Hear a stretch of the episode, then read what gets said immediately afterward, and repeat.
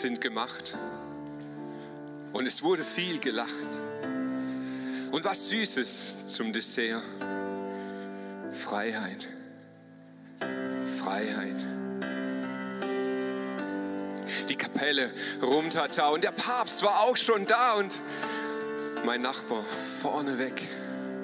Freiheit ist die einzige, die fehlt. Der Mensch ist leider nicht naiv. Der Mensch ist leider primitiv. Freiheit. Freiheit wurde wieder abbestellt. Alle, die von Freiheit träumen, sollen das Feiern nicht versäumen, sollen tanzen auch auf Gräbern. Freiheit ist das Einzige, was zählt. Freiheit ist das Einzige, was zählt. Freiheit. Als Marius Müller-Westernhagen das Lied im September 1987 rausbrach, hat er wahrscheinlich keinen blassen Schimmer gehabt, dass gerade mal zwei Jahre später das Ding zu einem Mega-Hit wird. Weltweit. Westernhagen traf den Nerv einer Nation, vielleicht den Nerv einer ganzen Generation. Freiheit. Was für ein Wort, was für ein Begriff. Freiheit, ein großes, ein mystisches Wort. Was wurde schon alles geschrieben? Was wurde schon alles gedacht? Was wurde schon alles rausgebracht über dieses Wort? Freiheit, ein episches, ein lyrisches Wort. Und jetzt hier im ICF Culture of Freedom, auch noch eine Kultur der Freiheit. Aber was meinen wir damit eigentlich? Was ist gemeint, wenn wir von Freiheit reden und dann auch noch von einer Kultur der Freiheit? Wenn ich versuchen würde aufzuzeigen, was in den letzten 2000 Jahren in der Philosophie alles über Freiheit gedacht und geschrieben wurde, wir bräuchten Stunden und Tage. Und selbst dann hätten wir nur einen ganz, ganz kleinen Aspekt dessen ergriffen, was Freiheit meint.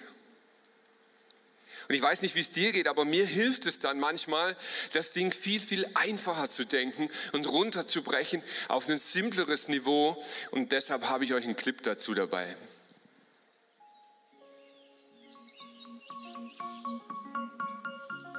Tschüss, Papst. Bis später. Tschüss. Aber komm nach Hause, bevor es dunkel ist. Nicht wie letztes Mal. Ja, ja. Und dann sagte er, ich hätte doch meine Freiheit. Pff, Ich bin doch kein kleines Kind mehr. Das nervt. Oh, Philomen, du bist heute ganz schön genervt. Es ist nichts. Das verstehst du nicht. Naja, ich kann es ja versuchen. Mein Vater sagt ständig, ich soll heimkommen, bevor es dunkel wird. Er hindert mich daran, frei zu sein. Moment. Frei zu sein heißt für dich, tun zu können, was man will? Äh, ja. Äh, ja. Freiheit heißt, zu tun, was man will. Ja.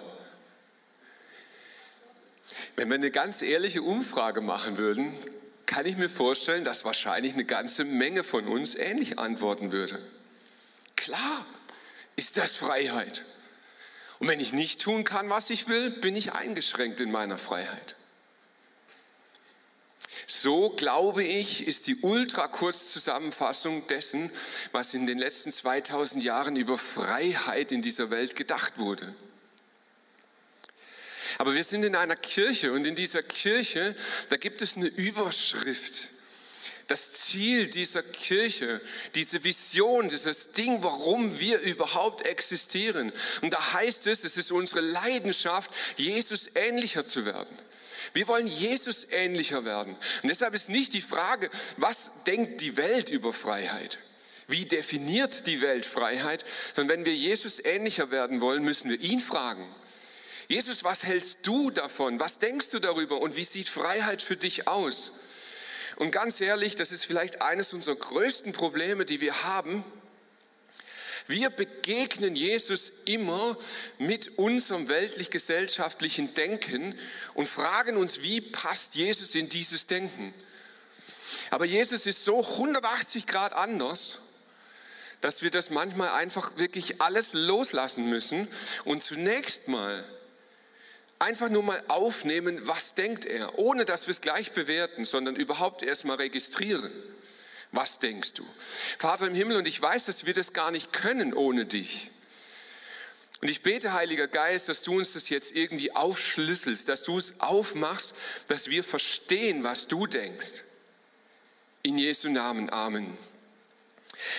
Ich möchte mit euch eine Bibelpassage angucken heute. Und zwar wirklich so eher, was man theologisch klassisch Vers für Vers nennt. Weil ich glaube, dass in dieser Situation in der Bibel so unglaublich viel drin steckt zum Thema Freiheit. Und du vielleicht so im ersten Schritt gar nicht unbedingt diese Bibelstelle mit Freiheit gleichsetzen würdest. Sie steht gleich dreimal in der Bibel und ich habe mich ähm, auf die Stelle aus Markus, aus dem Markus-Evangelium ähm, festgelegt. Du kannst es aber auch wirklich nochmal in drei anderen Stellen auch nachlesen. Steigen wir ein in Markus 10, Vers 17. Da heißt es, als Jesus weitergehen wollte, lief ein Mann auf ihn zu, warf sich vor ihm auf die Knie und fragte, guter Lehrer, was muss ich tun, um das ewige Leben zu bekommen? Ist doch eigentlich mal eine ziemlich gute Frage. Ja, der ist ein Typ, der hat offensichtlich ein bisschen einen, einen, weiteren Horizont als das, was man landläufig so sieht und wahrnehmen kann. Er glaubt an ein Mehr als das, was um ihn herum ist. Er glaubt an ein ewiges Leben. Er glaubt daran, dass das Leben aus mehr besteht als das, was er jetzt bisher erfahren hat. Und mit dieser Frage wendet er sich Jesus zu und er wirft sich sogar vor ihm nieder. Also ja, eigentlich eine ziemliche Demutsgeste und sagt, guter Lehrer, wie, wie kann ich dieses Leben erreichen? Eigentlich eine ziemlich geile Ausgangsposition, finde ich. Jesus entgegnete, weshalb nennst du mich gut? Es gibt nur einen, der gut ist und das ist Gott. Wow. Hey Jesus, was ist los? Mies drauf? Schlecht aufgestanden, keinen guten Kaffee gehabt oder was ist dein Problem? Der Typ kommt doch richtig, richtig gut. Er kniet vor ihm nieder, er ehrt ihn, er nennt ihn Lehrer, Meister, je nach Übersetzung. Er, er schätzt ihn wert und dann ist es doch fast so eine verbale Klatsche, die er da kriegt von Jesus. Und ganz ehrlich, manchmal frage ich mich schon, was mit ihm los war. Warum macht er das? Was nennst du mich gut? Gut ist doch nur Gott. Ja, möchte Jesus jetzt hören, dass er Gott ist oder was, was will er von ihm? Und ich glaube, wann immer Jesu Verhalten so ein bisschen aus dem Raster rausfällt, aus dem, was für uns greifbar logisch erscheint, dann sollten wir tiefer hinschauen. Was will Jesus sagen an dieser Stelle? Ich glaube, Jesus klärt Autorität im Leben. Und er klärt hier an erster Stelle die Autorität, an wen richten wir Fragen? Was nennst du mich, Lehrer? Richte deine Fragen an Gott. Ich weiß nicht, wie es dir geht zum Thema Freiheit überhaupt, zu Lebensthemen. Wen fragst du? Google, klar. Aber ernsthaft, Wen fragst du, wenn du Zweifel hast? Wen fragst du, wenn die Dinge im Leben dir komisch vorkommen? Wir leben in einer Zeit, wir leben in einer Gesellschaft, die immer mehr auseinanderdriftet, weil es einen großen Teil unserer Gesellschaft gibt, die Fragen haben, berechtigte Fragen. Zweifel an dem, was geschieht. Und diese Zweifel sind auch berechtigt. Aber an wen richten wir diese Fragen? Fragen wir Google? Suchen wir Stunden, Tage, Wochen im Internet, um irgendwelche Bestätigung für Positionen zu finden? Oder fragen wir Gott? Gott, was ist Corona? Gott, warum?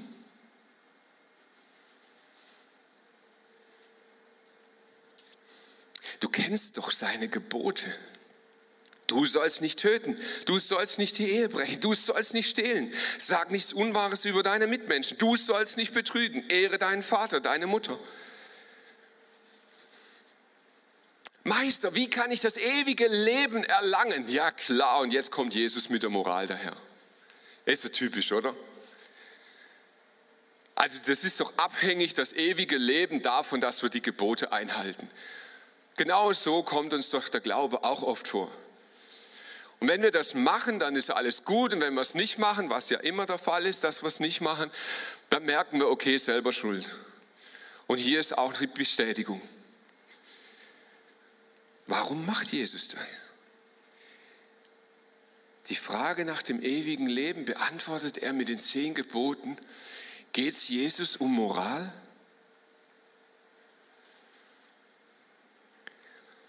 Lehrer, antwortet der junge Mann, an all das habe ich mich von Jugend an gehalten. Jesus sah ihn voller Liebe an. Ich, immer wieder staune ich über Bibelstellen. Also ich finde es mega vermessen. Jesus zitiert die zehn Gebote und der Typ steht da so richtig selbstbewusst und sagt, check, habe ich gemacht.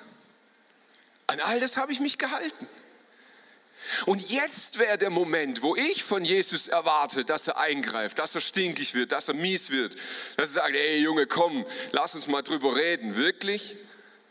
So aller Bergpredigt. Aber gar nicht. Jesus schaut ihn liebevoll an.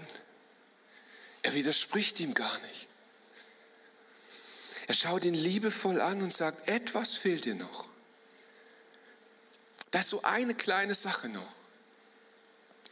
Geh, verkauf alles, was du hast und gib das Geld den Armen. Damit wirst du im Himmel einen Reichtum gewinnen, der niemals verloren geht. Und dann komm und folge mir nach. Als er das hörte, war der Mann tief betroffen. Traurig ging er weg, denn er besaß ein großes Vermögen.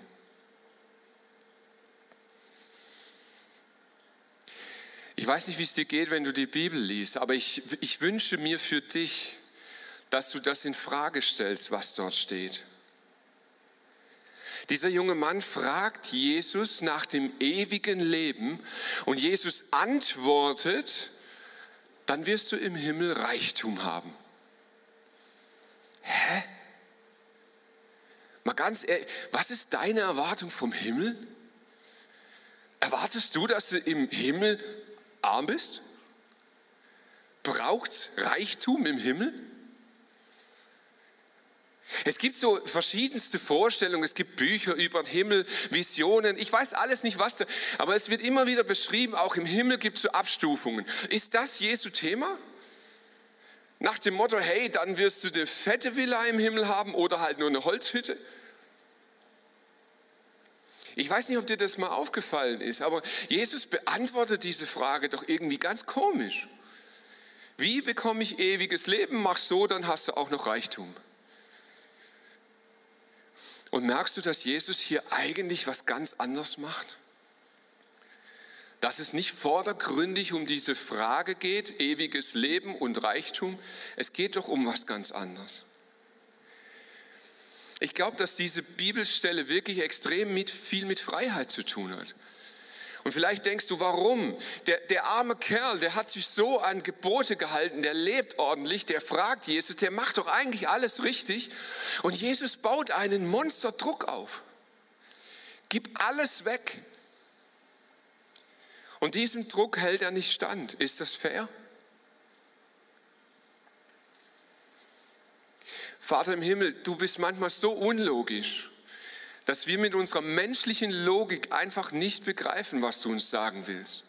Und deshalb bitte ich dich nochmal, dass du uns diese Bibelstelle so erklärst, wie du sie meinst, damit wir verstehen, was für dich Freiheit ist. Jesus geht es nicht um Moral. Er zitiert die zehn Gebote. Und ganz viele Christen sehen das als ein Hinweis und sagen, schau, darum geht es im Leben. Das ist doch letztlich dann der Kern des Glaubens. Und dann legen sie ganz viele Bibelstellen genau in die Richtung aus. Also wenn du die Gebote hältst, dann ist alles in Ordnung und wenn nicht, na, schwierig. Und so bewerten sie sich selbst, aber auch andere. Ganz, ganz oft ist genau das Kultur in einer Kirche. Wir schauen um, wir reden ja nicht offen, ja, das, das geht ja schon eher so ein bisschen unter der Hand. Aber wir schauen uns um und wir gucken, hey, wer ist ordentlich, wer ist anständig, wer ist so ein Vorzeigechrist? Und die nimmt man dann und dann positioniert man sie auf eine Bühne oder in wichtige Funktionen oder man stellt sie irgendwo hin. Aber wehe, wehe, wehe, der funktioniert nicht. Ich weiß nicht, wie gut du dich mit Kirche auskennst und, und im weltweiten Geschehen von Kirche. In den letzten zehn Jahren sind mehr große Pastoren gestolpert und gefallen als je zuvor. Vielleicht liegt es auch an den Medien, dass es bekannter wird als früher. Und darunter waren auch Pastoren, die mir sehr viel bedeutet haben, von denen ich viel gelernt habe, die ich selber auch ein Stück weit auf ein Podest gestellt habe. Und die haben auf gut Deutsch richtig Scheiße gebaut. Ja, und dann? Dann fallen sie, zu Recht natürlich. Dann kickt man sie von der Bühne. Und wisst ihr was? Manchmal macht mir das Angst. Ganz ehrlich. Als ich die Berichterstattung über Bill Heibels gelesen habe, bin ich damals zum Dani und zum Olli hingegangen und habe gesagt, hey, meine, Sch äh, böses Wort, wenn man diesen Maßstab an mich anlegen würde, oh, bitte entlasst mich sofort. Wisst ihr was? Da, da, wurde berichtet, dass sie Witze gemacht haben, die tatsächlich sexistisch waren. Mein lieber Schieber, ihr müsstet mich wirklich entlassen. Meine ich es echt ernst. Ja, habe ich auch. Habe ich auch schon gemacht. Und wisst ihr was? Mein Humor ist manchmal äußerst schräg. Und manchmal verletze ich ernsthaft Menschen damit. Bin ich darauf stolz? Nein. Und es gibt Dinge in meinem Leben, die habe ich nicht im Griff. Mal besser, mal weniger. Es gibt Schuld in meinem Leben, die häuft sich, die wiederholt sich. Die hat sich nicht einfach aufgelöst. Können wir trotzdem weiterleben?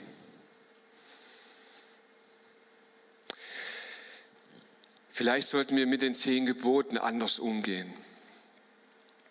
Ich glaube, die zehn Gebote sind für uns ganz, ganz oft ein Druckmomentum.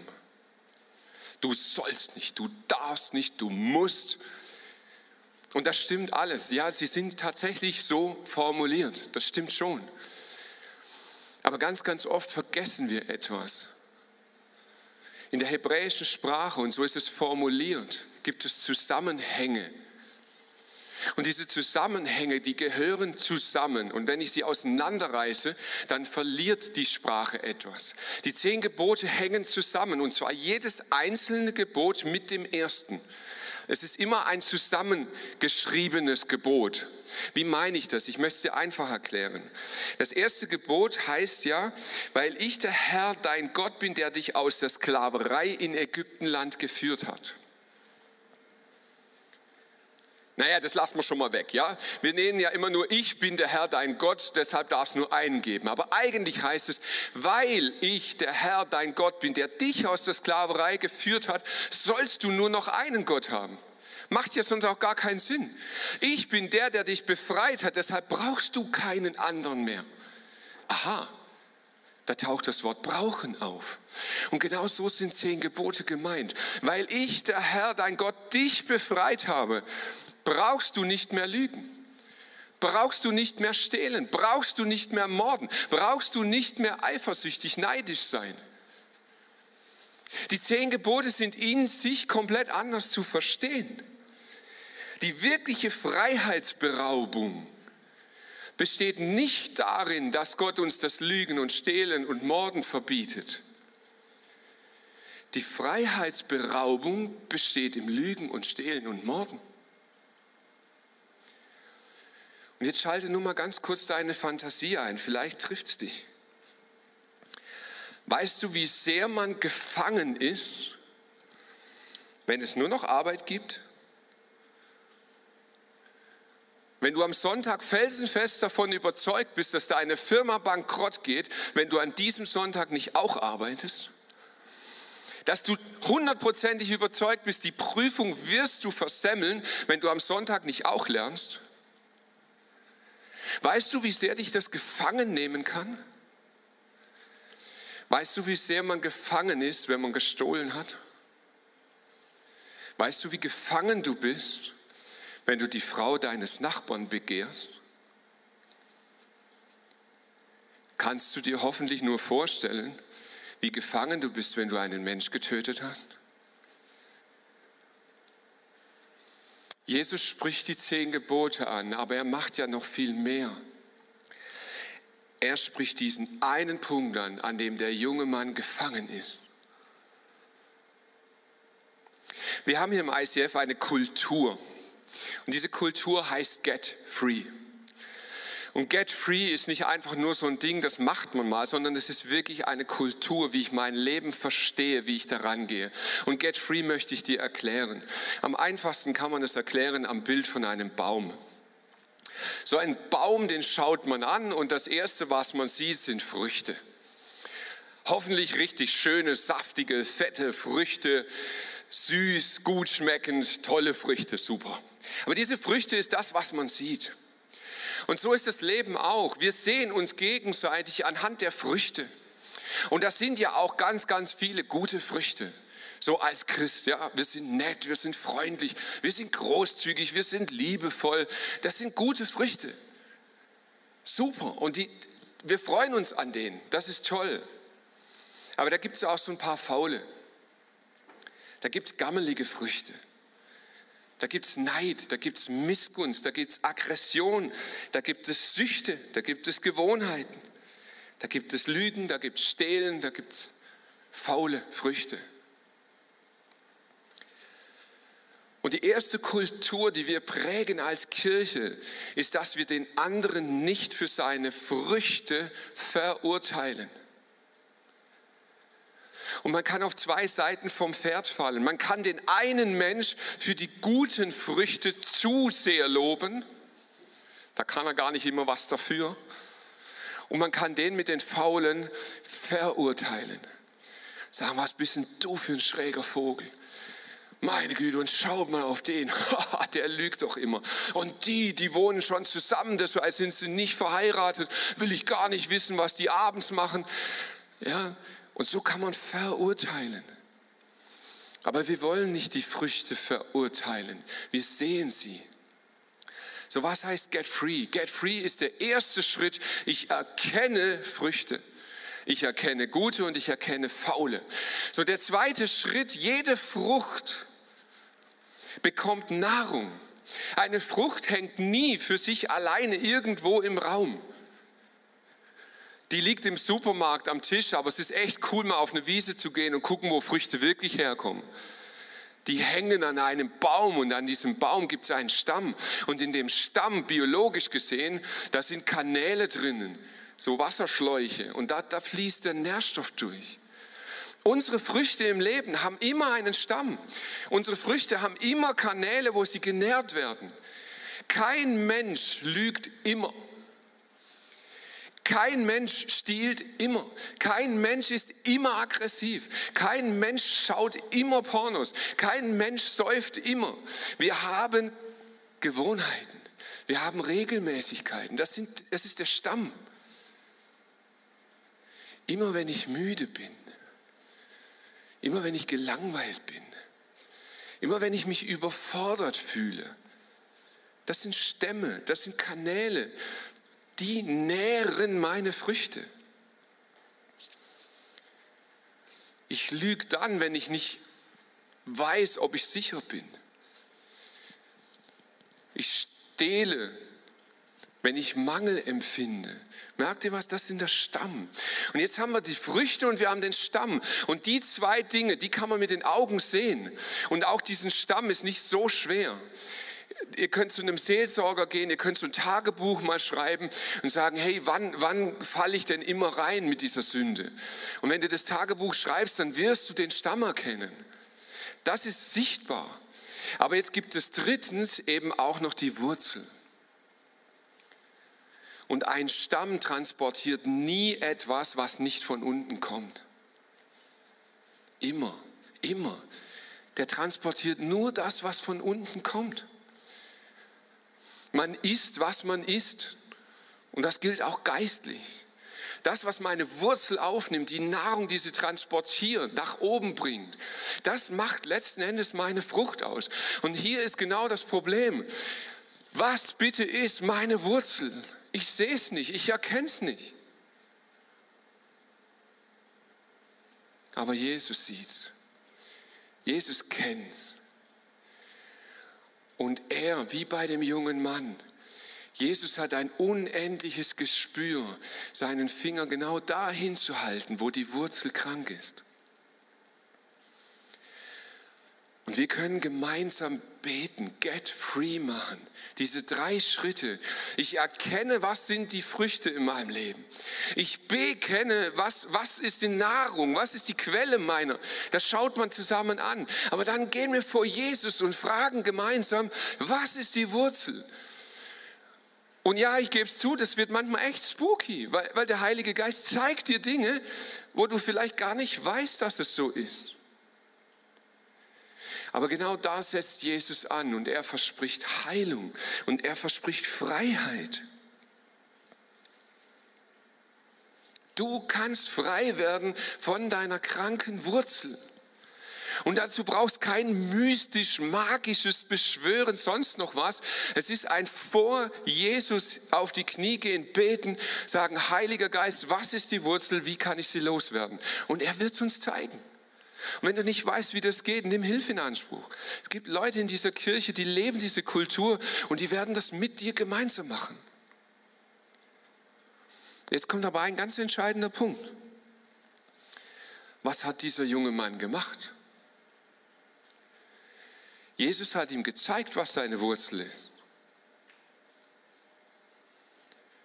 Und Jesus möchte dir und mir zeigen, was die Wurzel deiner Früchte sind. Aber wie reagierst du? Was machst du damit? Du triffst Entscheidungen. Der junge Mann hat eine Entscheidung getroffen. Er hat gesagt, nein, das werde ich nicht tun. Ich halte fest an meinem Geld und ich werde dir nicht nachfolgen. Er ging. Entscheidungen haben eine Konsequenz und Jesus akzeptiert sie. Jesus ist so anders als wir. Wir akzeptieren das doch nicht, oder? Einmal ganz ehrlich, also ich wäre dem Jungen erstmal hinterhergerannt. Gesagt, hey, Moment, Moment, Moment, Moment, nicht so schnell, nicht so schnell. Eigentlich bist du ja schon ein richtig geiler. Ja, alle anderen Gebote hast du ja schon. Mann, hey komm, jetzt gib halt noch nicht alles weg, jetzt fang mal an, gib mal ein bisschen was und dann gehen wir eine Schritte miteinander und irgendwann kommst du dann schon so weit. Und ich würde ihn überreden, mit meinem ganzen Verkäufertalent würde ich ihm das beibringen, dass der Himmel ja auf ihn wartet, inklusive Reichtümer. Und willst du nicht doch mitkommen? Jesus steht einfach nur da und ist traurig. Der hat sich entschieden. Aber wisst ihr, was Jesus nie tut? Konsequenzen leugnen. Entscheidungen haben Konsequenzen. Und diese Konsequenzen unserer Entscheidung, die müssen wir tragen. Ob du willst oder nicht. Hast du dich jemals gefragt, warum das Gefühl nach Freiheit eigentlich so stark in dir ist? Warum haben wir das eigentlich? Warum geht das so weit, dass wir wirklich felsenfest davon überzeugt sind, dass Freiheit unser Recht ist? Dass wir verteidigen können, für das wir kämpfen können, für das Menschen ihr Leben geben? Wo kommt das eigentlich her? Warum meinst du, frei zu sein? Weil Gott es in dich hineingelegt hat. Gott hat das ernst gemeint. Das war nicht nur eine rhetorische Floskel. Er hat dich und mich als sein Gegenüber geschaffen, als ein Ebenbild. Das ist göttlich in uns veranlagt. Dieser Wille nach Freiheit. Und Gott sagt Ja dazu. Er sagt, lass es, es ist gut so. Aber Freiheit hat Konsequenzen. Und diese Konsequenzen müssen wir ertragen. Wir müssen sie leben. Und jetzt sagt Gott etwas, was wir so gut wie nie ernst nehmen. Gott sagt in der Bibel ganz am Anfang, im ersten Buch Mose findest du das, der Lohn oder die Konsequenz von Sünde ist Tod, ist Ende von Leben. Immer, immer, immer, immer. Bist du frei? Ja, absolut. Du kannst tun und lassen, was du willst. Du kannst Jesus diesen zeigen und sagen, mach ich nicht. Das kannst du tun, leben mit der Konsequenz. Das Problem ist, dass wir grundsätzlich mit dieser Konsequenz immer leben. Und wir können uns nicht selbst davon befreien. Ich lese gerade so ein, so ein riesenfettes Buch, die Geschichte der Philosophie. Es ist ja unfassbar, was für Gedanken Menschen alles gedacht haben. Und am Ende immer, immer mit derselben Frage, wie kann ich mich selber von der Konsequenz des Lebens befreien? Gar nicht. Überhaupt nicht. Aber Jesus kann es. Was passierte, nachdem dieser Junge weggegangen ist, nachdem er weglief? Jesus schaut ihm nach und er haut dieses oft zitierte Zitat raus, er wird ein Kamel durch ein Nadelöhr gehen, als dass ein Reicher in den Himmel kommt. Oh oh. Darüber waren die Jünger noch mehr entsetzt. Und sie fragten sich, wer kann dann überhaupt gerettet werden? Jesus sah sie an und sagt, für Menschen ist es unmöglich, aber nicht für Gott. Für ihn ist alles möglich. Unsere Freiheit hat immer Konsequenzen, immer. Und von der können wir uns nicht selbst befreien. Aber zum Glück heißt es in der Bibel in Johannes 8, nur wen der Sohn Gottes frei macht, der ist wirklich frei. Der ist wirklich frei. Mr. Get Free hat einen Anteil, den wir tun können. Wir reden von Kultur, das ist das, was der Mensch beiträgt. Du kannst erkennen, du kannst dir deine Früchte im Leben anschauen. Und wisst ihr, ich glaube, als Kirche ist es unglaublich wichtig, dass wir ehrlich werden. Gute Früchte gut nennen. Aber wir sind Meister darin geworden, faule Früchte überreif zu nennen. Wir reden uns die Sünde schön. Lasst uns gute Früchte gut nennen und faule Früchte faul nennen. Erkennen.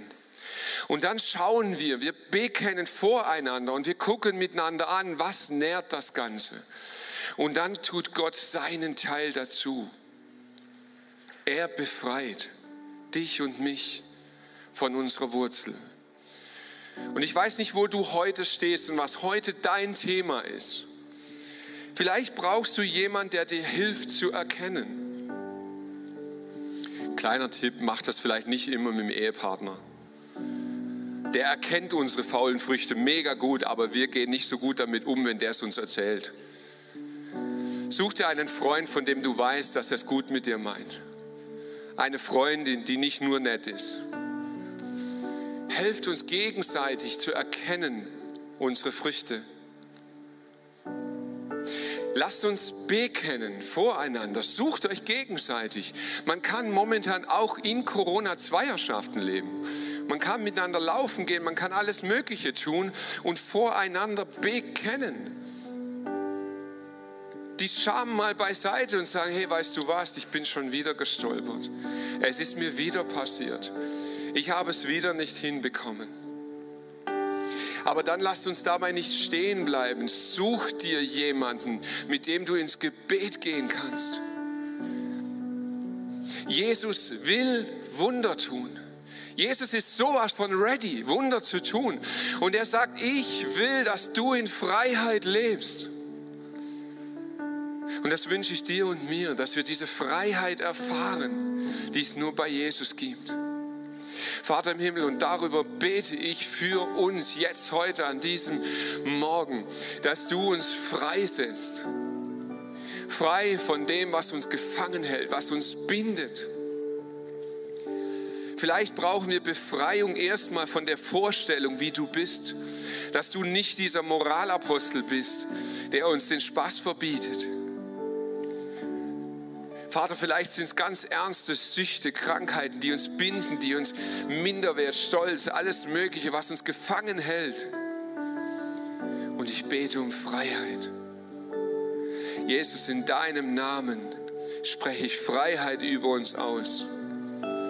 Und wen der Sohn Gottes frei gemacht hat, der ist wirklich frei. Amen.